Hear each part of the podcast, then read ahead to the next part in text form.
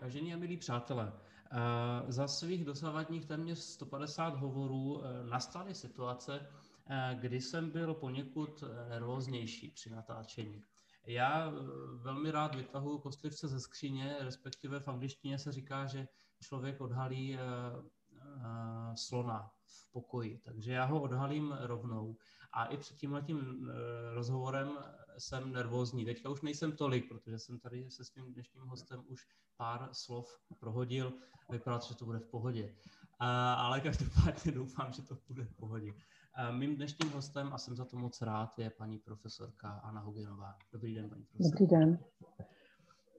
Já vždycky tady tyhle ty rozhovory eh, začínám nějakou úvodní otázkou a ta úvodní otázka je prakticky stále stejná. Představte si, že vás potká někdo na ulici a zeptá se vás, čím se živíte.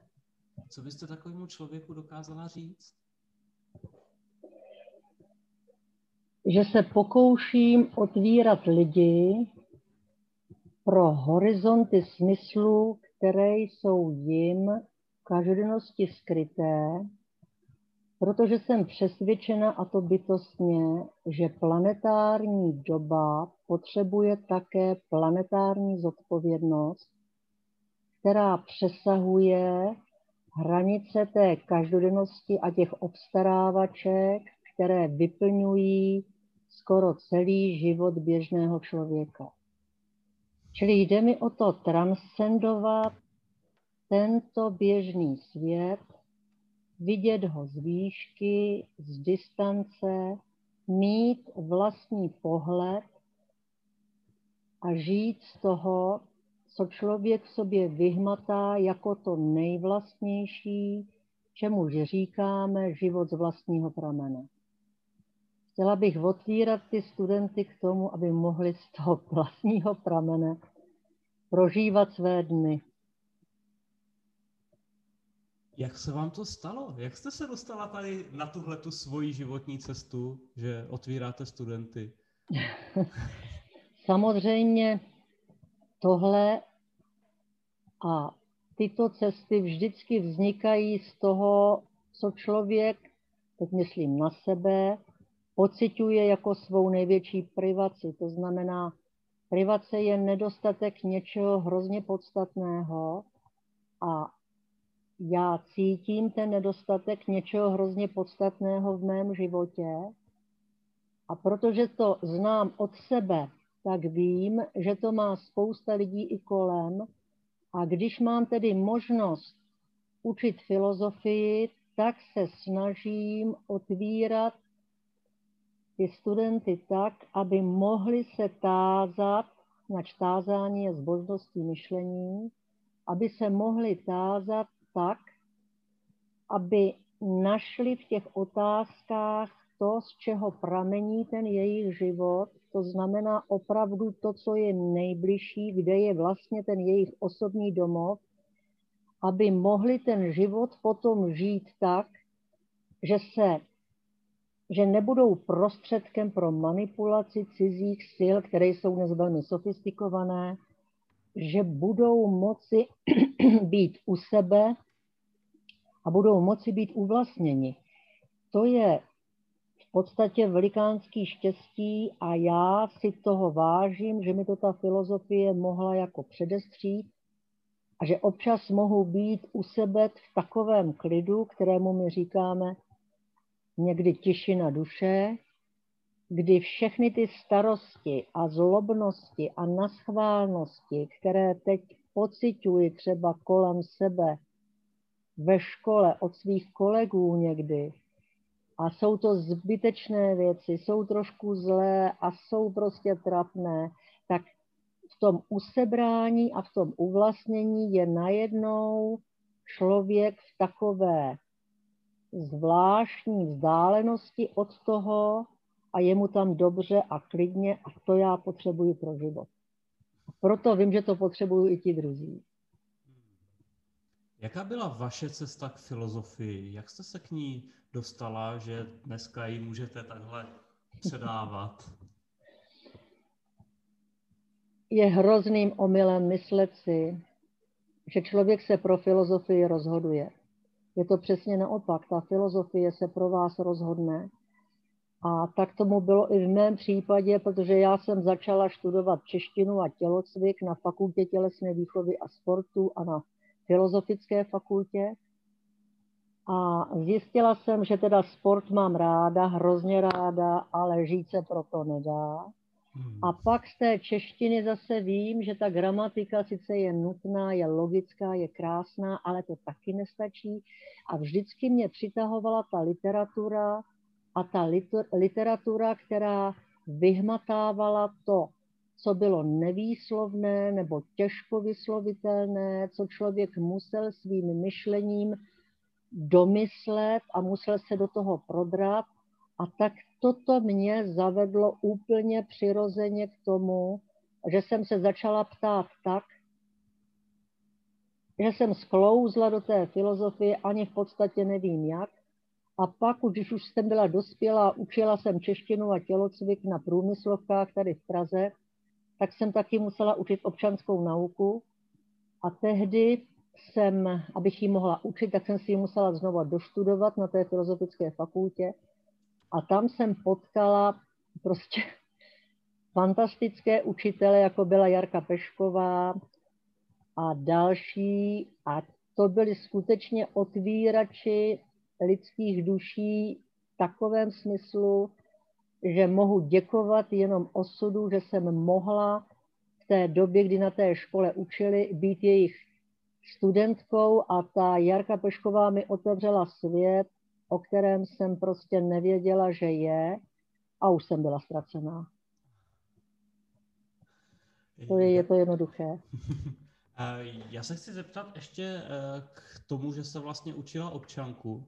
Ano. Já jsem, já jsem příliš mladý tady v tomhle tom. Jak se učila občanka prostě před těma za minulého režimu?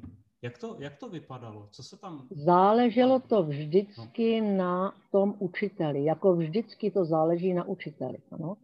Když máte učit filozofii ve čtvrtém ročníku na eh, průmyslovce, tak máte pocit, že máte před sebou všechny techniky, které jsou prostě natvrdlí a kterým se nedá nic říkat. Ale vůbec to není pravda.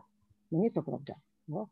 Když se jde pomaloučku z lehínka a člověk je moc brzo neurazí, to se nesmí, ano, a je k ním laskavý, tak z nich najednou vypadávají konsekvence, že člověk úplně žasne. A v tom prvním ročníku to byly dějiny, v tom druhém to byla, myslím, politická ekonomie a ve třetím, no už nevím co, a ve čtvrtém to byla ta filozofie. A neučilo se to špatně. To záleží vždycky na tom, co máte načteno.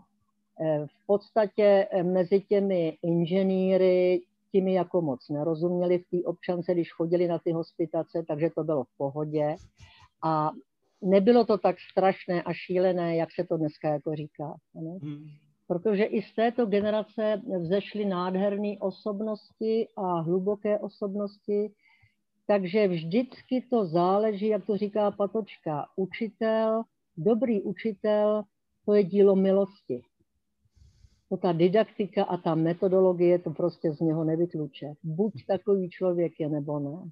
To už je i taková moje zkušenost životní a taky jsem z peďáku, vy taky, takže asi víme své. Jde nějak eh, říct, co je to filozofie, paní profesorko?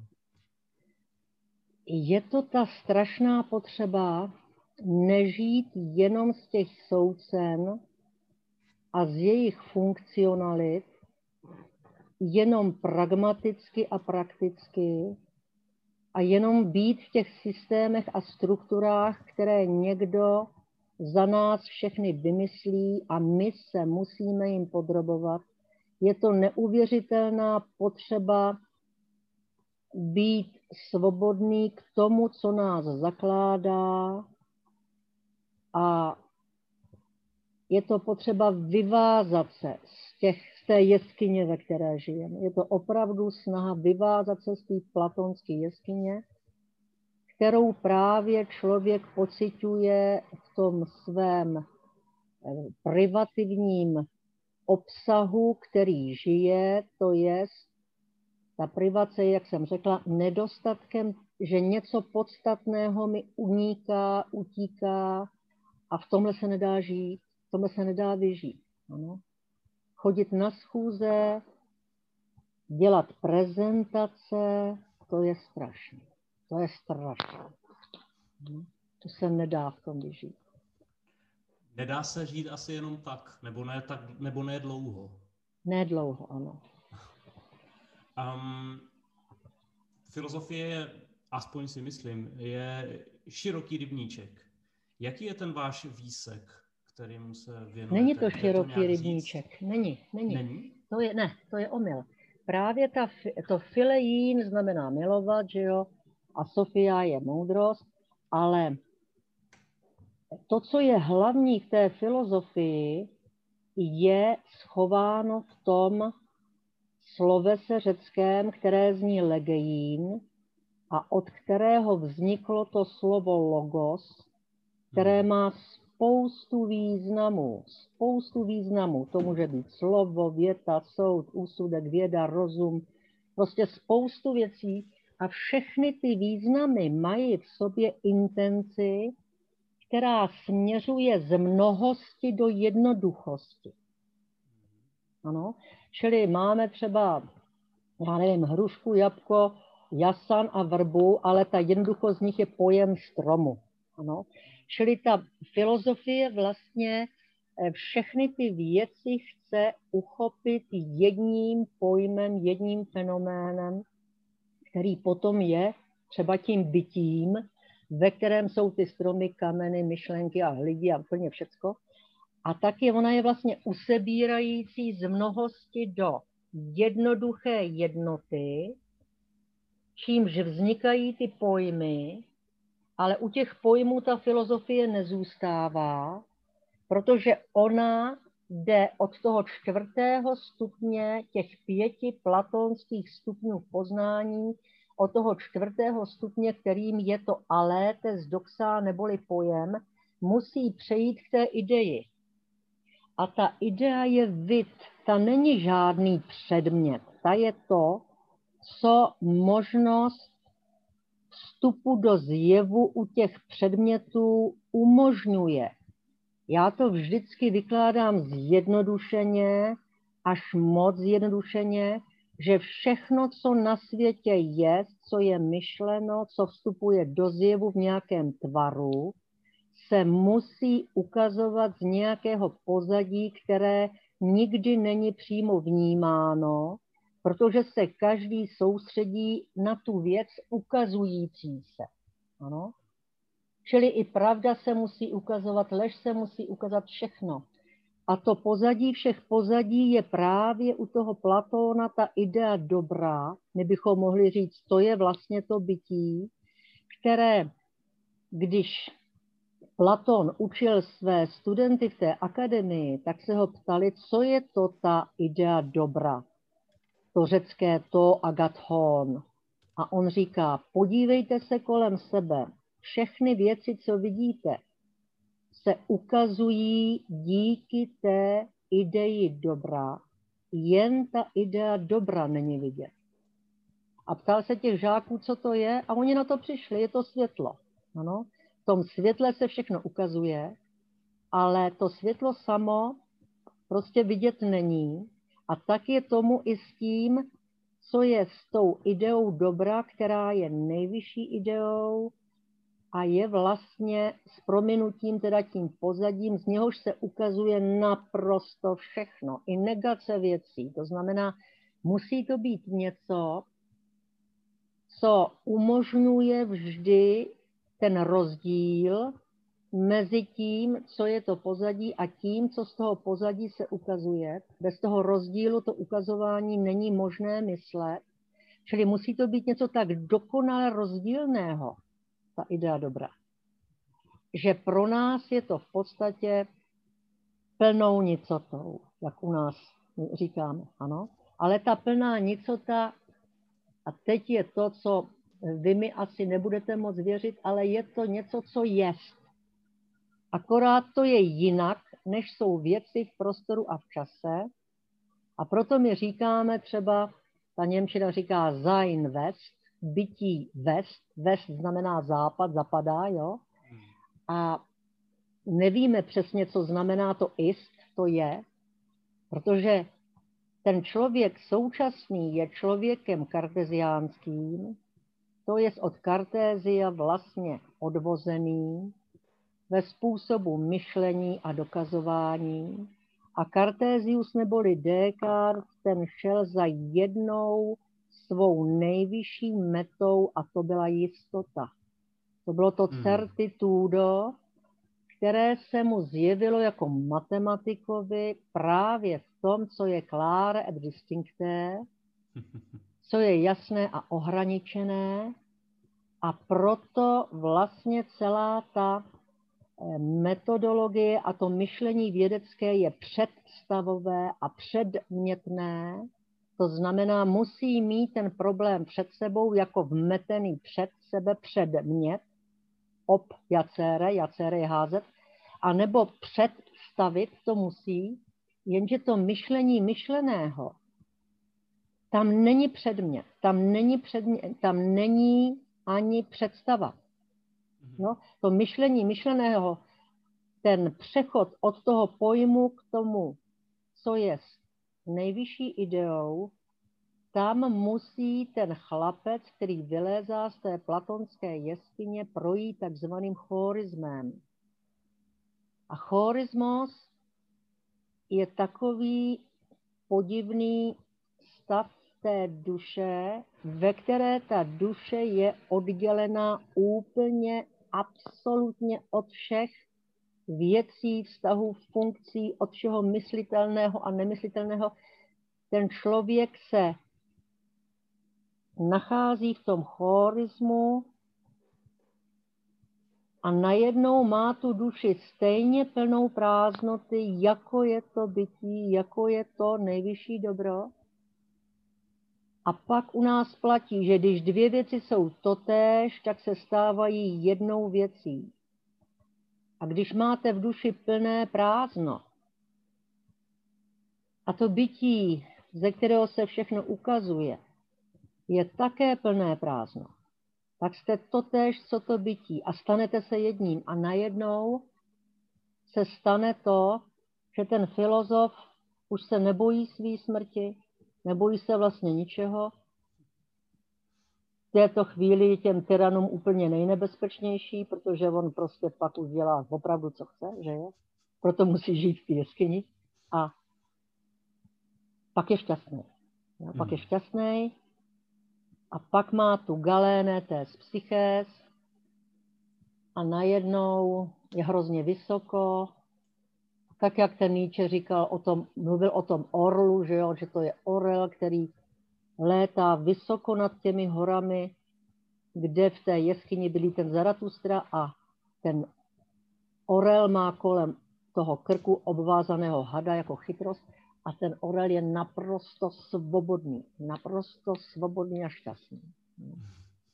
A to je něco, co za, za to stojí v té filozofii. To je motivace. Jenom to umět říct tak, aby vám lidi byli schopni uvěřit um, já jsem se chtěl zeptat na to, jak vlastně um, filozofie je možné, vyuč- jak je možné filozofii vyučovat, nebo uh, já nevím, jestli je to správný termín. Dobře, dobře. Um, ale já si myslím, že teďka jsem měl docela ukázku od vás. Dobře, myslím vám to rychle, to je fantastický. Pane kolego, ta filozofie se nedá učit tak, jak je ta známá definice, že vzdělání je předávání vědomostí, dovedností, návyků, postojů a kompetencí k tomu, aby Evropa byla konkurenceschopná zbytku světa. Ano? Dobrý. Rozumíte mi? Ta se nemůže takhle učit, ta se nepředává. Ta se musí probouzet v těch druhých a proto je tam nutný ten bytostný otevřený dialog, ve kterém je střetání. To střetání je podle starého Heraklejta 540 až 480 je sedbou všeho. Z toho vlastně roste všechno. Střetání je nejdůležitější, nejdůležitější intendování vlastně v tomto celém kosmu. Čili když je ten dialog mezi mnou a vámi a mezi učitelem a těmi studenty bytostný, to znamená, když vy jako učitel se vydáváte v šanc, že vám to ten student dá otázku, na kterou nebudete umět odpovědět, když se dostáváte do rizika, když už vám nejde o vlastní osobnost, ale jde vám o tu věc, která je jako problém mezi oběma póly toho střetání v tom dialogu, pak můžete probouzet toho druhého stejně jako sebe. Proto učit tu filozofii je vlastně něco nádherného. Až ta, ta vás, já někdy jdu, jdu z té přednášky a jsem z nich ze všech nejšťastnější, až mi zase něco došlo. Ano. A to je něco, co i ten život pak už není tak agresivní a máte víc, máte vzdálenou cestu k tomu vyhoření, než ti kolegové, kteří pořád opakují ty stejné systémy a struktury do nekonečna. Je to vlastně, ta filozofie je pokoušení toho nevýslovného o prožití a lehké vyslovení, o nějakou aproximaci a to z ní dělá něco, co je přímo, bych řekla, snad i lék. No, snad i lék. Já tady tohle to třeba zažívám v rámci tady těchto těch rozhovorů. Ono je do, do jisté míry očistné, když člověk zjistí, že on opravdu nic neví. když se potkává, když, když já jsem tady prostě měl od, nevím, od filozofů přes historiky, ale i třeba lidi z lékařských fakult nebo astrofyziky a tak dále. A člověk zjistí, kolik toho je a že stejně je naprosto nemožné všechno to pobrat. Ano, a ano. potom je úplně úžasný to, když tady se člověk potká s uh, odborníkem, s odborníkem, a ani ten neví všechno. Ani z toho svého oboru, který mu se věnuje 60 let. Přesně to tak. Je, to je uklidňující. Ano, ano, ano, ano. Takže tohle to, děkuju tady za tenhle ten pohled. A já jsem, já jsem schválně řekl, jak, jak vyučovat filozofii, protože mi bylo úplně jasné, že to nejde. A, že maximálně můžete toho člověka k tomu pramenu přivést, ano. ale pít musí sám. Ano, přesně, musí sám, musí sám. Um, přesně jak, ten, jak to ten Platón vykládal, že jo? Ten učitel, ten pajdagog, pajs je dítě, gogy a chodit řecky, drapne toho kluka, který je chytrej a vychází s ním z té jeskyně a těsně pod tím komínem, který pak musí vylézt ten chlapec sám, tam ho prostě nechá na pospas sobě samému a odejde. Ano? A on musí sám. Proto ten chorismus je tak obtížný prožít, vydržet ho, prodlévat v něm, nezbláznit se, vydržet to všecko a nakonec i ta absolutní absurdita, která těsně předtím, než člověk pochopí tu plnou prázdnotu v sobě samém, když ta absolutní absurdita se ho jaksi drapne a on má bolest všude, v celém těle, v duši, všude, tak pak najednou, když tohle přemůže, tak i ta absolutní absurdita se musí ukázat z toho pozadí, jako absolutní absurdita. A jak se ukáže, tak on se od ní oddělí. A je v tom absolutním oddělení, je v tom chorismu a pak je svobodný. No. Um, já se teďka zeptám mm, hnusně pragmaticky. Jo. Ano. Uh, já, bych, já, jsem, já jsem studoval nějakou dobu doktorát, eh, ten jsem nedokončil ano. a my jsme tam měli uh, obor filozofie ve vzdělávání nebo předmět filozofie ve vzdělávání. A já vzhledem k tomu, že jsem k filozofii prostě přišel akorát na střední škole a to eh, bylo spíš jako učení, že tady bylo těch deset antických filozofů a ti napsali to a to. Ano, a potom, historicky. Ano. ano. Což, eh, no, můžeme, asi na to máme svůj názor. Ano. A, a já bych, se, já bych se vás čistě pragmaticky zeptal, jak má člověk číst filozofický text? Já jsem se na to ptal i pana profesora Sokola a zajímá mě váš pohled. Jak, protože mm-hmm. mně přijde, že já jsem pár filozofických textů viděl, ale já jsem ani nevěděl, jakým způsobem je číst. Nedá se to číst ano. ani jako technická ano. norma, ano. ani jako beletrie. Ano. ano. A teďka, jak, jak to vlastně interpretovat, nebo třeba jaký, jak vy jste si k tomu budovala vztah, že předpokládám, že máte načteno. Mám. Mám, ale taky všechno neznám, to vůbec ne. Já dělám tak, já když čtu, tak tam, kde mě to chytí, to znamená tam, kde cítím rezonanci k té svý vlastní privaci, tak tam si vždycky udělám tečku v té knížce a pak si to opíšu. Takže já mám tady, vy to nevidíte, ale takových asi 300 A4 sešitů velikánských, silných, mám výpisky přímo z těch filozofů. A musím říct, že ta, to studium filozofie vůbec není něco tak objektivního, jako je to ve vědách, třeba fyzikálních, přírodovědných. Tam vlastně vytápáváte sebe samého. Ano. Je to strašně subjektivní a nemůže to být jiné. Ano. A když si potom uděláte ty výpisky, toho Kanta, třeba kritik der Reinen Vernunft jsem četla tři roky a mám z toho výpisku šíleně a stejně to neumím pořádně. Jo? To podstatné už znám, ale abych... Ty výpisky jsou pro mě darem z nebes, měč já se k ním vracím po celý svůj život. Já je čtu, když jsem na chalupě a chodím venku v lese a občas, když jsem ještě dobře viděla, tak jsem je měla i na řídítkách svých kol a když jsem jezdila třeba z Prahy na chalupu, tak jsem si našla cestu, kde nejezdilo moc aut a vím, že to bylo tak něco nádherného. Že jsem si mohla prožívat ty myšlenky v tom opakujícím se rytmickém pohybu, jak šlapete na, to, na, to, tom, na tom kole a jste mezi třeba stromy v lese, nikde nic, je tam ticho to bylo něco tak uchvatného pro mě. Čili já čtu ty výpisky celý život a mně ty věci docházejí třeba za 30 let, za 20 let, za 10, za rok. To vůbec tak není, že se filozofie dá naučit za týden. Ano. Ta filozofie je prostě hloubání a hloubení sebe sama pro schopnost potkání téhož v témže, v tom, v tom též, protože tam najednou se potkáte se sebou samým v někom jiném a tak vzniká ta slavná, jak se tomu říká, tomu říká, to je ta, ten nexus, konex, filozofický konex, jo? že vy nakonec zjistíte, že to, s tím Platónem jste si bližší než třeba se svojí sestrou nebo se svým manželem, ano.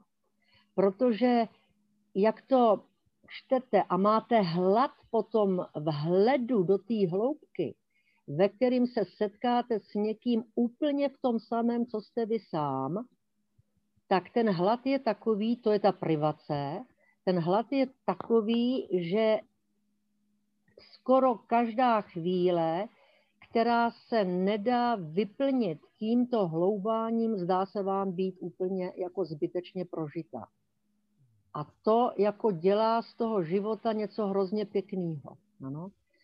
Pak najednou vám se asociují ty myšlenky takovými způsoby při vstupu do nějaké situace, která otevře nějaký problém, o kterém jste vůbec nevěděli, tak najednou se to všechno asociuje takovým způsobem, že najednou pochopíte, že opravdu to knowledge is power, že to prostě je moc jistá, protože tam je možnost toho nadhledu, který vás předem směřuje třeba s tím nevyhnutelným důsledkem, který bude třeba vaší blamáži, ale vám už to nevadí.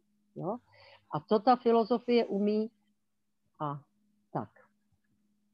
Já se ještě, já se ještě zeptám, eh, myslím si, že to je citát snad z mm, a, no, teď si, nes, teď si nespomenu odkud, ale to se mě vybavila ještě jedna otázka, kterou... a já jsem kde si našel, že, že vás učil jeden pan učitel, který, který se teďka živí jako herec. Ano. Svěrák jaký, byl, jaký byl učitel, pan Fantastický, krásný, modrovoký kluk. A přišel k nám, mě bylo 16, že jo, nebo 17. A přiš, přijel do Žadce, učil tam češtinu a učil ji fantasticky. Kdyby nebylo jeho, tak já bych tu češtinu na té Filiáně nikdy nechtěla studovat. Jo? Ale on nás právě učil tu literaturu přesně tak, jako jsou ty jeho filmy. Ano, laskavě, nenápadně, ale vždycky to nakonec se vyhloubilo v něco hluboce filozofického. Ano.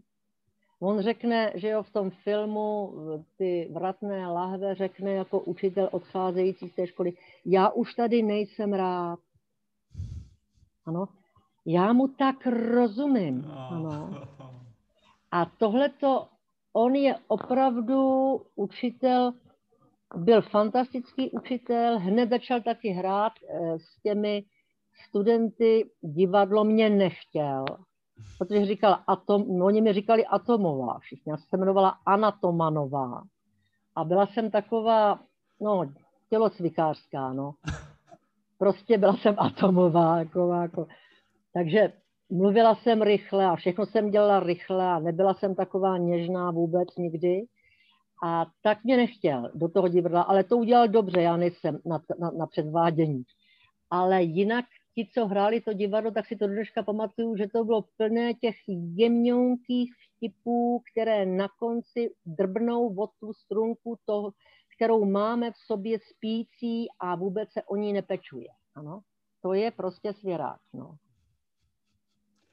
Protože já jsem tady, eh, se mě vybavila tahle ta asociace, a protože myslím, že v jednom z jeho filmů je, je citát, že i a, eh, dělník ve šroubárně může číst Vergilia v originále. A já se chci, já se chci zeptat, jaký je ještě vlastně význam filozofie pro, pro člověka obecně. Protože eh, můžeme se o tom bavit pro vysokoškolský profesory, ale můžeme se bavit i pro toho dělníka ve šroubárně, k čemu je ta filozofie dobrá, když se zeptám teda úplně blbě. Mm-hmm. Přestáváte mít strach. Jste svobodnější a opravdu můžete vést rozhovor i s tím, čemu se říká bytí u nás, u filozofujících, ale ten obyčejný člověk tomu tak neřekne. Ano. Ale do toho rozhovoru je schopen vstoupit a k tomu je třeba vědět, že podle nás filozofujících je člověk jenom rozhovorem. A buď vede ten rozhovor s tím pragmatickým světem, podobě toho, čemu my říkáme Das Gestell, to jsou ty systémy a struktury, které nás řídí, a nebo může také vést rozhovor s tím, co k němu přichází a co není přednaplánováno těmi našimi prognostickými retrográdními inženýry? A může se zkrátka pouštět do rozhovoru s tím, co nepřichází jako slova, ale přichází to jako třeba vítr a ticho a tam najednou pochopí, že člověk není jenom stroj a není jenom systém, ale že, je, že v něm opravdu schopnost přesahovat ten svět, ve kterém je, že tahle ta schopnost se trošku podobá něčemu božskému a že tam pak je možné být přijímán tím bytím, zase bychom řekli my, ale ten člověk tam cítí, že je přijímán tím, co je kolem něj a je mu v tom dobře. To je to prapůvodní slovo komunio, které znamená nikoli v komunikaci, i když ta komunikace z toho slova se e, jako vznikla, ale komunio znamená být přijat. Jo? Vy cítíte, že jste přijat něčím, co nemáte ani pojmenováno, co ani byste nevěděl, jak to máte pojmenovat, ale že jste přijíman, že vás tu něco prostě má rádo. Ano. A tohle krásně vysvětluje ten Heidegger kde on řekne, v té chvíli cítíte, že jste pozdravováni. Pozdravováni. A to je možné taky, když člověk je schopen se otevřít pro krásné. To krásno je smyslové vyzáření dobra, říká Platón. Ano, smyslové vyzáření dobrého. A když vás ta, ta krása jako pozdravuje, když jdete kolem čajové růže, tak se mně to třeba stává, a já se na ní koukám a vidím tam to zvláštní světlo mezi tou oranžovou a žlutou. A to světlo opravdu je něčím nezachytitelným, i když jsem už viděla i obraz vlčích máků, kde jsem to světlo taky viděla namalované, ano. A když vidíte tuhle tu krásu, tak cítíte, že vás ta růže prostě pozdravuje. Ano. Ona vás přijímá. A najednou ten rozhovor, který vedete s tím světem, už není jenom o těch obstarávačkách, aby doma bylo co jíst a tak dále, ale že je o něčem, co z toho života dělá dar. A tohle prožít je prostě nutné pro vzdělaného člověka. Proto nemůže být ten vzdělanec jenom tím tou konjunkcí, disfunkcí, implikací, ekvivalencí a, a tak dále. Ano. Čili musí tam být tento přesah, který nám může dávat to umění a k tomu musí to dítě být vychováváno. Jinak se nám, jinak bude hledat pořád jen rauš. Smyslové opojení, které nemá nikdy dost a jak my známe z té filozofie, všechno, co připouští více a méně v životě, a to jsou všechny slasti, ano, to není to nejdokonalejší v životě. To nejdokonalejší je to, co je dokonáno a co už nepřipouští být více a méně. A tam pak je ta tišina té duše a tam je dobře a tam se člověk cítí v tom komunio a je pozdravován, ale je také pozdravován proto, že i on je pozdravující. Ano. A tohle pozdravování, ta čeština je děsně chytrá. Ona opravdu uzdravuje. Ano. Na toho člověka vylaďuje, všechno v něm pak klidně teče, všechny ty ta krev a ta míza a nikde se to nezastaví, nikdy nevznikne zánět. Je ten život takový prostě harmonický, jste v lese a ten les vás přijímá. Prostě tohle je třeba se učit.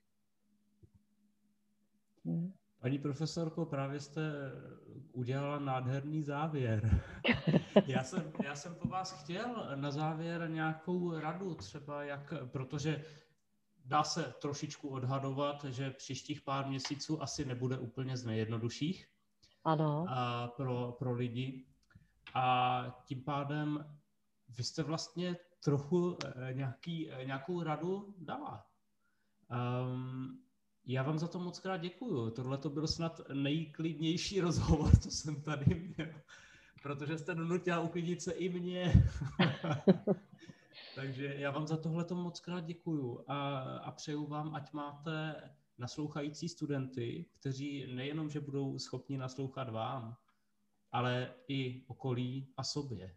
Ano, přesně tak, sobě, sobě. Tak jo. Zkrát vám děkuju. A Já děkuju taky, pane. Vy jste pan doktor? Nejsem pan doktor, jsem jenom pan magistr. To nevadí, a, to nevadí. Honza Ale je to nádherný s vámi si povídat.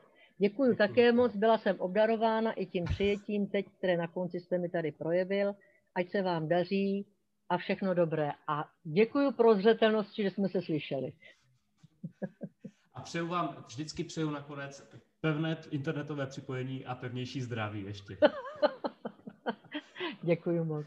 Mějte se krásně. Taky nashledanou. nashledanou.